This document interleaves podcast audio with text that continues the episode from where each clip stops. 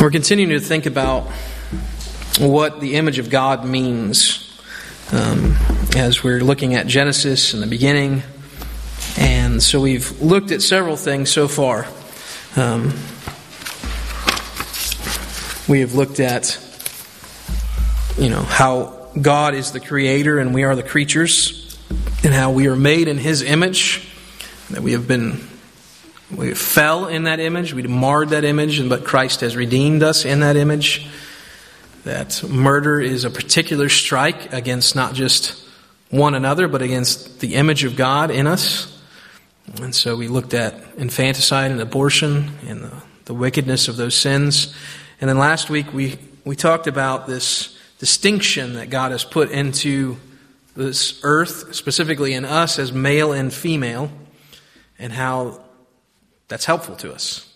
And it's not bad, it's actually quite good that we are different and distinct.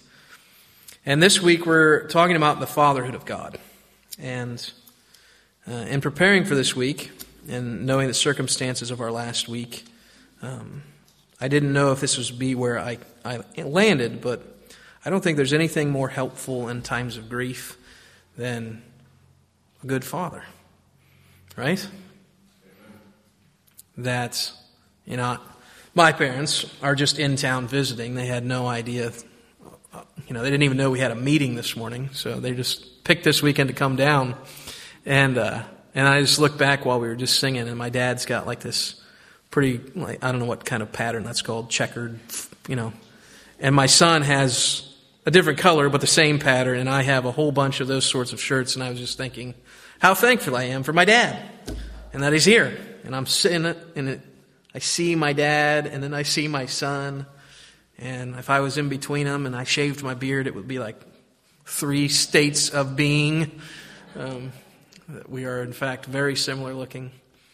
And I hope that uh, this will be helpful for you and that it'll be helpful for us, not just today, uh, but for a long, long time.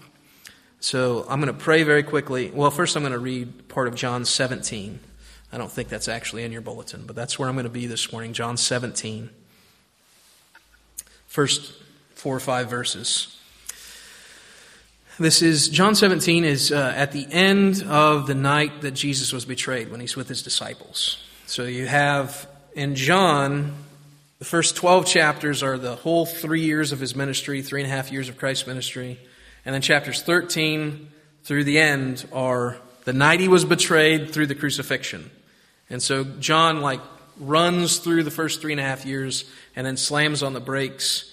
And he spends 13, 14, 15, 16, and 17 on the night Jesus was betrayed.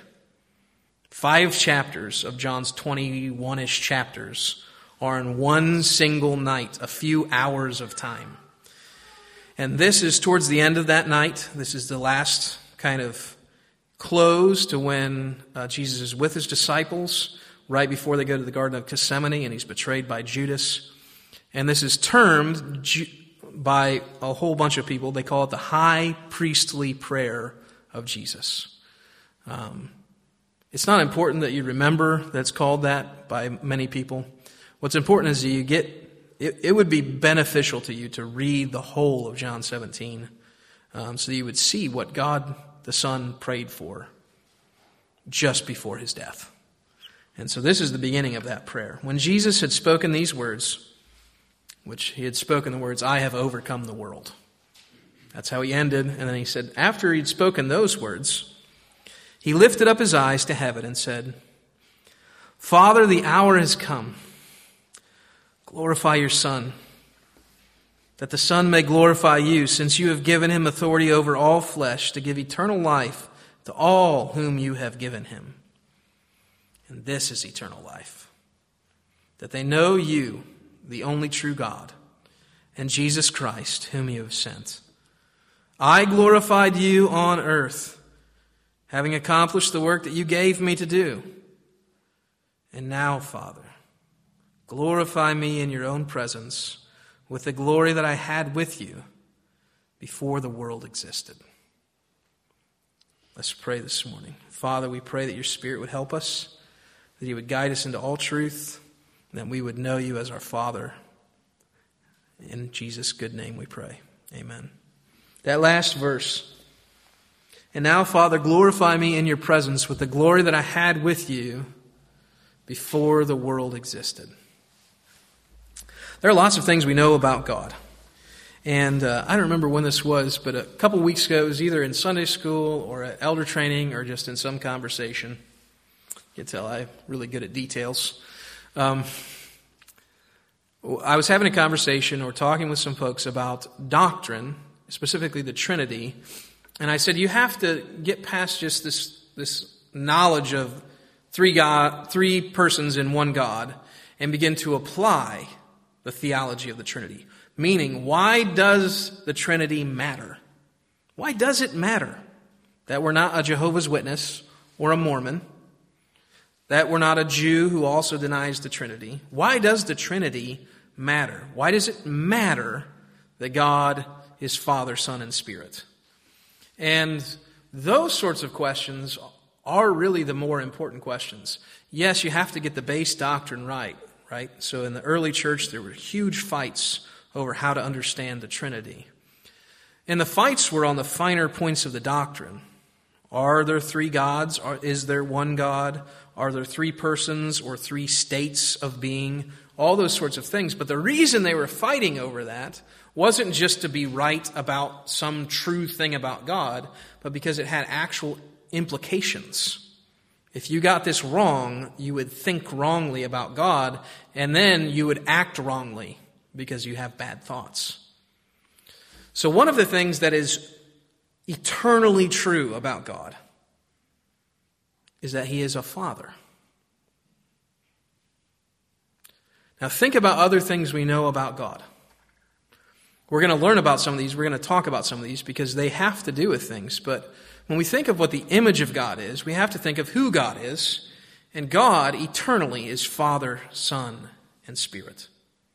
Three in one. And that oftentimes when we think of who God is, we think of attributes of God. God is just. God is love. God is wise. God is spirit. Those are all true and those are also all eternal. And then sometimes we think of relational aspects of God. So we're going to learn about this next week, but God, the Son, how he relates to the bride, his church. And it's a picture of marriage. And so we learn that marriage was never really just about humans, it was actually a portrait of God the Son being wed to the church, his bride. But that hasn't been true eternally, right? Why do I know that it hasn't been true eternally? It may have been an idea in the mind of God eternally, but creation started at some point and will end at some point. And God the Son didn't have a bride to marry until creation. And so that aspect of God, that we know the Son as the one who's going to marry the bride, is not an eternal thing. It's had a beginning. It has consummation at the end of all things when we are finally wed to the bridegroom in heaven and at the marriage banquet of God. The fatherhood of God is not like that.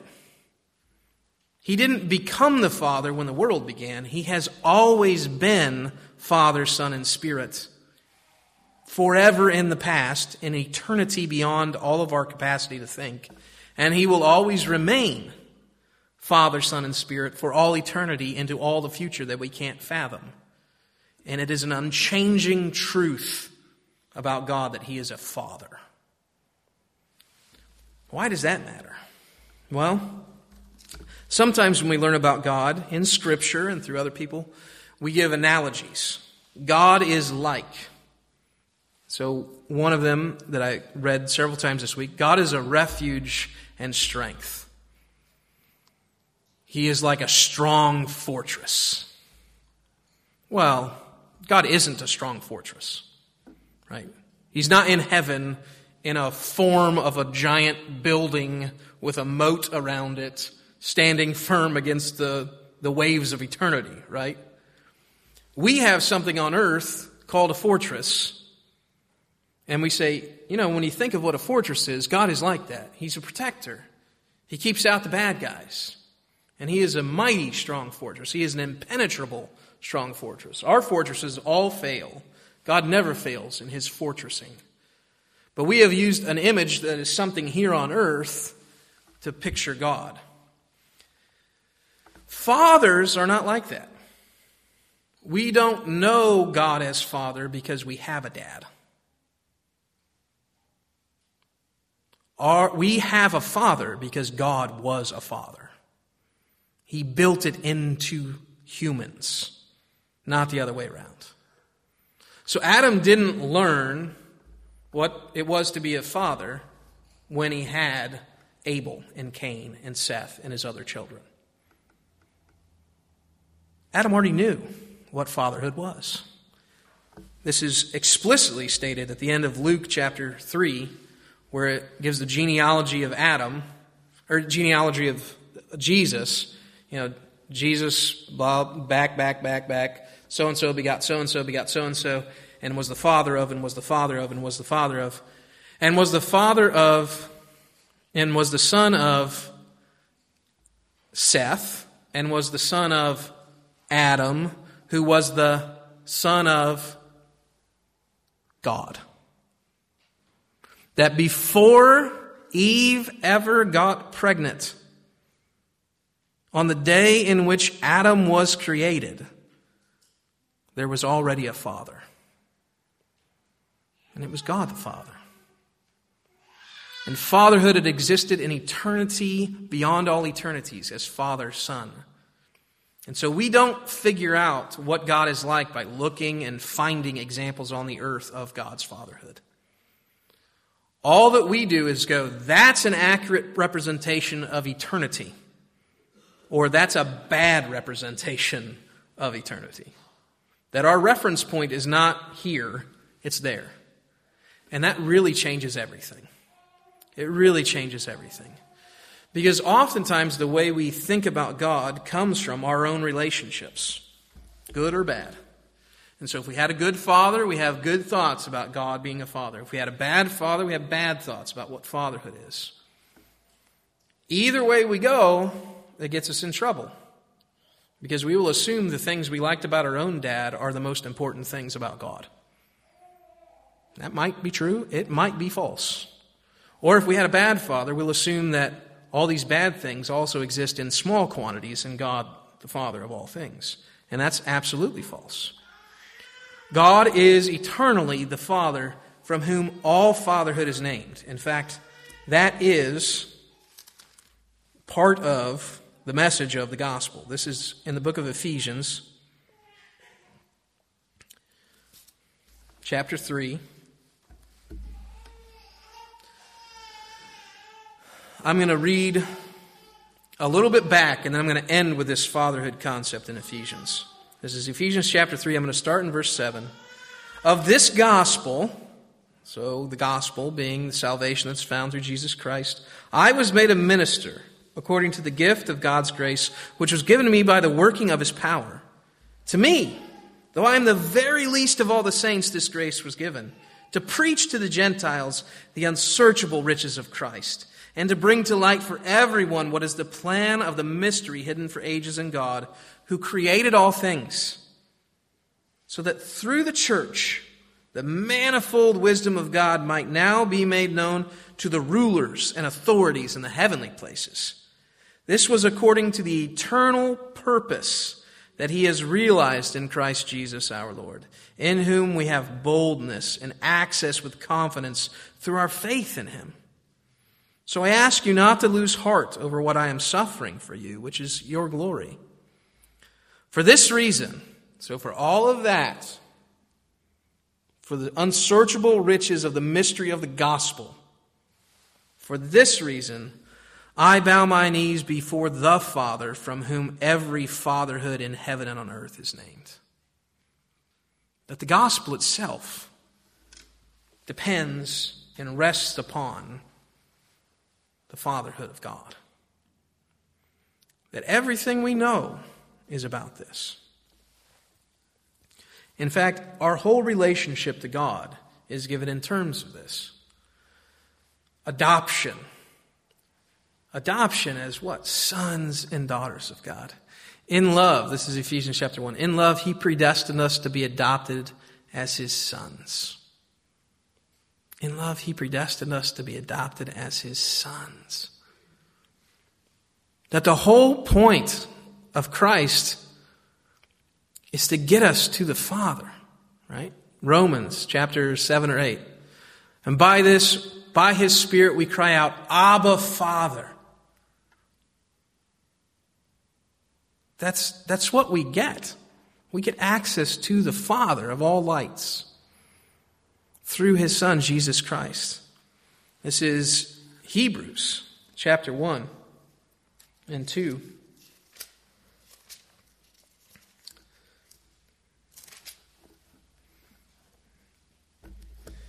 For it was fitting that he, for whom and by whom all things exist, in bringing many sons to glory, should make the founder of their salvation perfect through suffering. Since therefore the children share in flesh and blood, Jesus himself likewise partook of the same things, that through death he might destroy the one who has the power of death, that is the devil, and deliver all those who through fear of death were subject to lifelong slavery. For surely it's not the angels that he helps but he helps the offspring of Abraham. Therefore, he had to be made like his brothers in every respect, so that he might become a merciful and faithful high priest in the service of God to make propitiations for the sins of the people. For because he himself has suffered when tempted, he is able to help those who are being tempted. For he who sanctifies and those who are sanctified all have one source. That is why he is not ashamed to call them brothers, saying, I will tell of your name to my brothers. In the midst of the congregation, I will sing your praise. And again, I will put my trust in him. And again, behold, I and the children God has given me. That sonship and fatherhood are eternal and they are absolutely fundamental to the truth of the gospel. And therefore, they are fundamental to the faith of all of us, that we understand who God is as a father. So, practically, what does that do for us? So, we, we now know it's true. I hope you're convinced that this is absolutely true, that this is a fundamental reality of God. And we are made in His image, right? We bear this same sort of thing. If God is love, we're supposed to love. If God is wise, we're supposed to be wise. If God is a father, we are supposed to be as fathers and mothers. So we have something called the Ten Commandments. Does anyone know what commandment might be related to this idea? Honor your father and mother. This is true. If I can get to Exodus, we'll be fine. Just keep turning pages. So the first four commandments are Godward. Don't have any other gods before me. Don't make any idols. Don't use my name in vain. Honor the Sabbath. The last six commandments are peopleward, right? The first of those, before thou shalt not murder, before thou shalt not commit adultery, before you shall not steal, you shall not bear false witness, or you shall not covet, is this honor your father and mother, that your days may be long in the land that the Lord your God is giving you. It's even though we categorically state the first four belong over here and the last six are here, that fifth commandment is a pivot point. Because honoring your father and mother is really just an outline of the first four commandments of honoring God. Because we honor our father and mother not because they're good or bad, but because they bear the image of God of fatherhood. They are, in fact, fathers and mothers to us because God made them that. Not because they did something in and of themselves. They owe, they are owed our allegiance and our honor because of who God made them in their office as father and mother. And it's because they're made in the image of God. You all have people who have acted as fathers and mothers to you. Your biological father and mother, hopefully. But even if not, other people. A boss, a teacher, a principal, a Sunday school teacher, a pastor, Somebody, somewhere, a friend. I'm thinking of like when you all were out in D.C. and this friend you'd known your whole life introduces you to the gospel. That's a, that's a mother and a father to you. Even though they were your peers, right? They were the same age. We all have these relationships that are actually fathers and mothers to us. Some of them by virtue of what they did for us spiritually some of them by virtue of who they are to us our boss at work, our teacher at school, our principal, our pastor, whatever it is. So that whenever we see the image of God in fatherhood, in eldership, in leadership, in authority, that that is in fact an image of God. And it's why we have such stern warnings about something in the commandments given to the old, old covenant. I'm just going to read one of them and then give another example of it.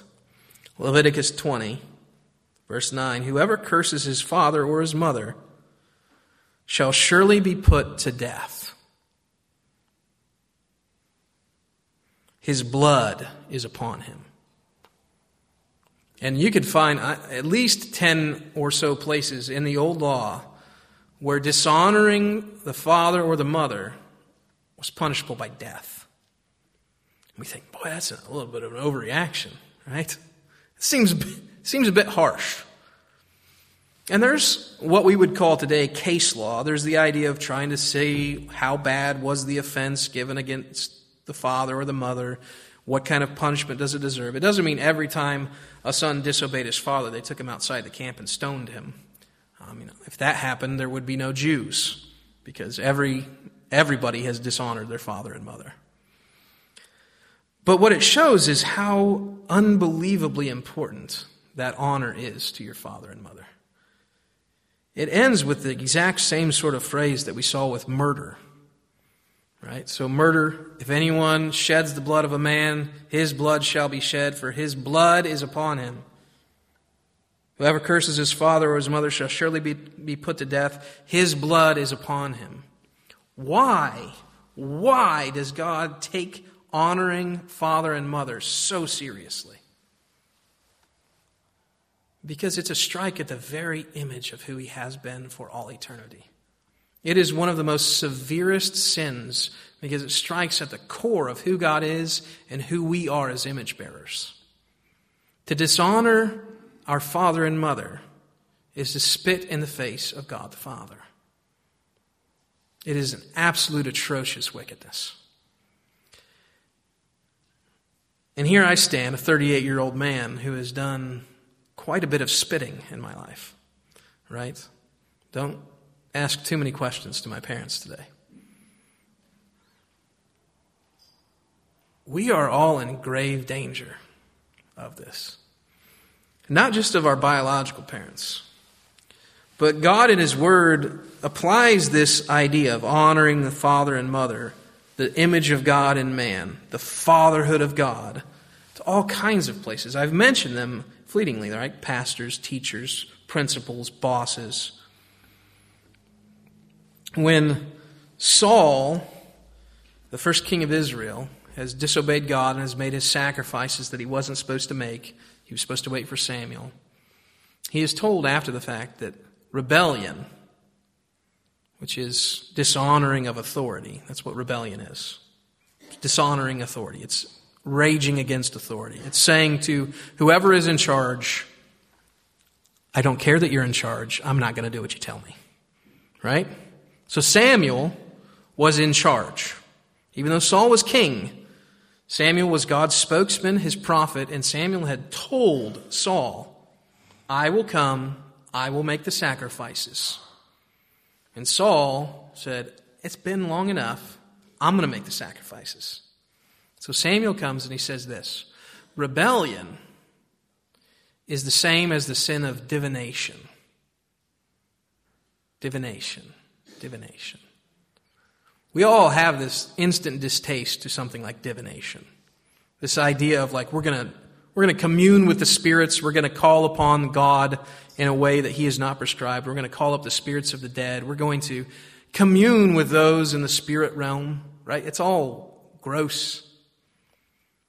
And Samuel says rebellion is the exact same thing. Rebellion is the same exact sort of sin as divination. He's equating it with this horrible wickedness of going against God, trying to find false gods. He says rebellion is the same thing. Because what you do in rebellion is you say to God, who has put authority in place, you did wrongly here. The authority that's here was a bad choice. And so I'm not going to honor it. And it's a direct rebellion against not the authority here, but against God the Father, from whom all fatherhood gets its name. So every time we rebel, it's as divination. Every time we rebel, it's as a son striking out against his father or mother and is deserving of death, and our blood is upon us. And it's a sin that is deep in our bones. It's deep in our bones. Adam and Eve in the garden, God the Father gives a rule to his son and daughter. They disobey. They rebel. And on and on it goes through the centuries and eternities. We are rebels. We are rebels. And it comes out in very practical ways, right? So, your boss has given you a task to do. You do it, but you drag your feet. You go slowly. Or how about this one? A little closer to home, a little harder to swallow. Put on a mask. Spread out. Don't gather. There are very few of us who went, I've got no problems at all with that. Even if we did it happily in the end, the immediate reaction of our hearts was, You don't, you don't get to decide what I do. You don't get, you don't get to tell me what I ought to do and not do. I'm my own man. I do what I want to do. Now this is, this is what I thought anyway. And it doesn't mean you, you don't have the right and the freedom to disagree with your authority. In fact, um, many people throughout the ages have said the spirit of submission is only to be found when you disagree with the one telling you to do something. That you only begin to understand what submission is when you disagree with it. That if you agree with what you've been told to do, there's no problem there. It's really an easy thing to submit when you agree with the one who told you what to do. It's when you disagree that you have to fight against your flesh and submit to it. And we see this most easily in children, right? So I don't know who coined the phrase. I don't know if it was around longer than our parentage. But a lot of folks our age use uh, a little, I don't know what it even is called, a little chant sort of thing. Do obey right away the very first time with a happy heart. Now, that's a good thing to say to your kids and to other people, but it's an impossible thing because you can't make someone have a happy heart. You can't just be like, hey, make your heart happy. Just do it. Just be happy. They don't want to do it. You've told them to clean their room, they don't want to do it. They have to learn to submit to your will. Do something they don't want to do. And then be happy. That's a hard thing to learn, isn't it? Have you learned it? Have I learned it? Now, there's all kinds of responses we can have to this and there are times to say to those in authority, we're not going here. We're not doing this. Happens in Scripture.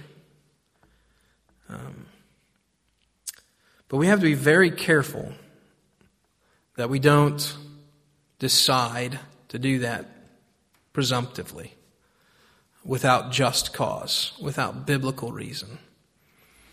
And that doesn't mean you have to do every single thing all the time that you've been commanded, or otherwise you're in great sin and danger of hell. Except that it does mean that. We play very lightly with these things. And so we, we talk about circumstances that could never happen. So um, I remember this very, very, very clearly. Uh, so seatbelt laws came into being when I was, I don't know, 10, 12, 13, something like that. It was before I started driving, where they required seatbelts to be worn by, at first it was the people in the front seats, and then it moved to the people in the rear seats. And then trucks were exempt for a long time, and so I bought a pickup truck when I was in college, so I didn't have to wear a seatbelt. And a year later, the seatbelt law extended to pickup trucks. Why did I want that pickup truck? Well, I can tell you exactly why. I remember this so vividly. When the first seatbelt laws came into being, I was, you know, 10, 12. Um, I remember a discussion that was had at the Sunday dinner table at my family's, at my grandma's. And I remember one of my uncles went on a tirade about the autonomy, the freedom, the choice to say, I will not wear a seatbelt. I remember very vividly. And even though that uncle and I didn't really get along, I liked what he said. So I bought a pickup truck so I didn't have to obey the seatbelt law. I did it thinking about that law. I didn't do it, oh, I guess I don't have to wear a seatbelt. It was, my next vehicle after I wreck this one is going to be a truck because I don't have to wear a seatbelt anymore. I literally thought this. And it all came back from, you know, 10 or 12 years earlier when I'd heard my uncle talk about the freedom to do what he wants to do. Rebellion is just so deep in us. We do it all the time. We don't like anyone telling us to do things. And yet, yet, intrinsic to Christianity is the fatherhood of God, who has given us many things to do. And many of them we don't like to do. If you talk to Daryl very long, he will bring up this thing called the Sermon on the Mount. I'm pretty sure he reads it about twice a week. It's very annoying.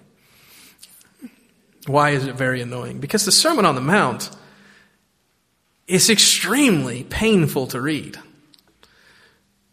Because it's just a whole bunch of your heart's bad.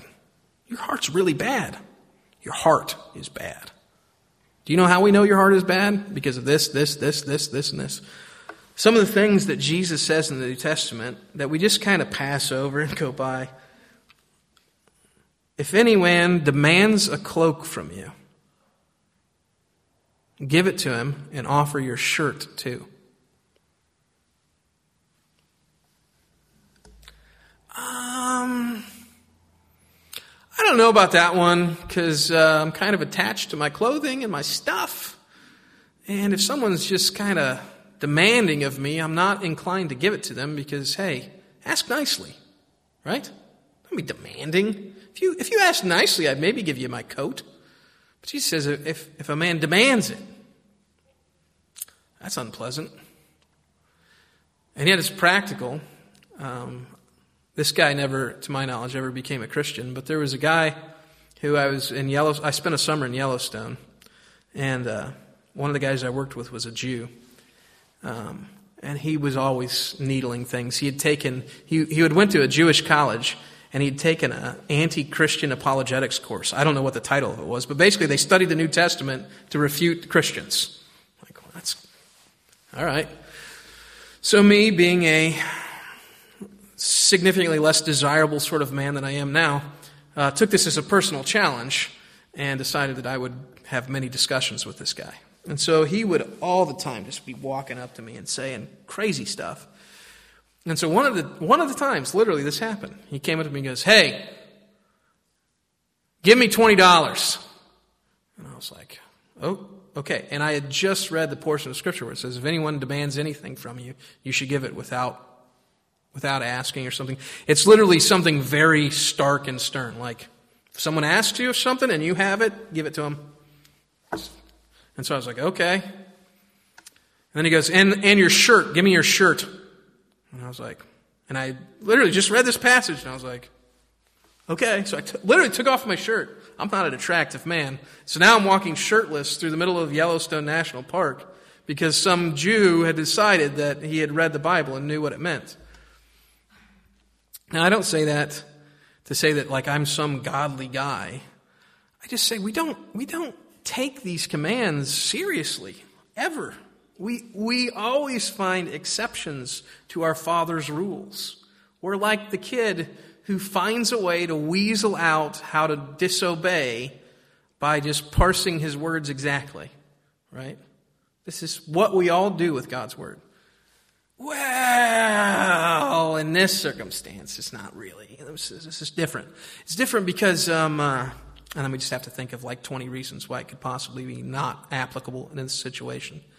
Um, John Piper said once, because people will do this, right? I do this. People will do this. I do this. Walking along the street, Indianapolis, downtown, Chicago, Minneapolis, wherever, people begging on the street. You walk past them. They say, hey, can you spare some change or whatever they say. And you have some. Now, me, these days, I don't carry any cash, so I'm off the hook. It's okay. But many, many times you walk past them and you just think, what do you think? Oh, they're just going to spend it on booze, drugs. They're not going to use that money faithfully. I could do much more good with that money myself. You know, I could invest that money in the stock market at 7%. I'd have a couple hundred dollars in a couple years. I could invest that in somebody, da, da, da, da, and we have this huge framework for how we could better use God's money, right? And so we don't give. And John Piper, responding to that thought, because it's, in, we all have it, right? We've all walked past, we've all justified why we didn't give. And she and John Piper says, I don't think you're ever going to get to heaven and God is going to go, I can't believe you were so generous that you would give it to people all the time. Why didn't you withhold it a few times? He's like, I don't think God is ever going to say to you, you should have been less generous in your life. Now, I read that, heard that 15 years ago. And it just stopped me in my tracks. Because it's not just about that guy on the street asking for money and whether or not you give. That's how we look at everything God has told us to do. God has told us to be generous, and we think of a thousand reasons why we shouldn't be generous. God has told us to do this, and we think of a thousand reasons why we shouldn't do that. God has told us to do that, with a thousand reasons why we shouldn't do that. Rebellion is as the sin of divination. Honor your father and mother. God is our Father. God is our Father. He knows what is good for us. He's better at it than us. He invented it. It's Him. It's just who He is. He didn't accidentally tell us to do this or that. He didn't mean for us to mistake it for something else. He spoke clearly. And He spoke with love.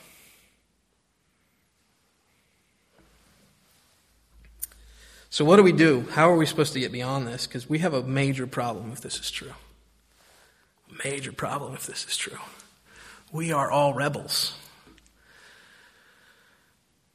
Our only hope, our only hope is in Christ, the good Son, the only Son, the begotten, not made one, eternally the Son, forever the Son who came and every, it says, every jot and tittle of the law he obeyed.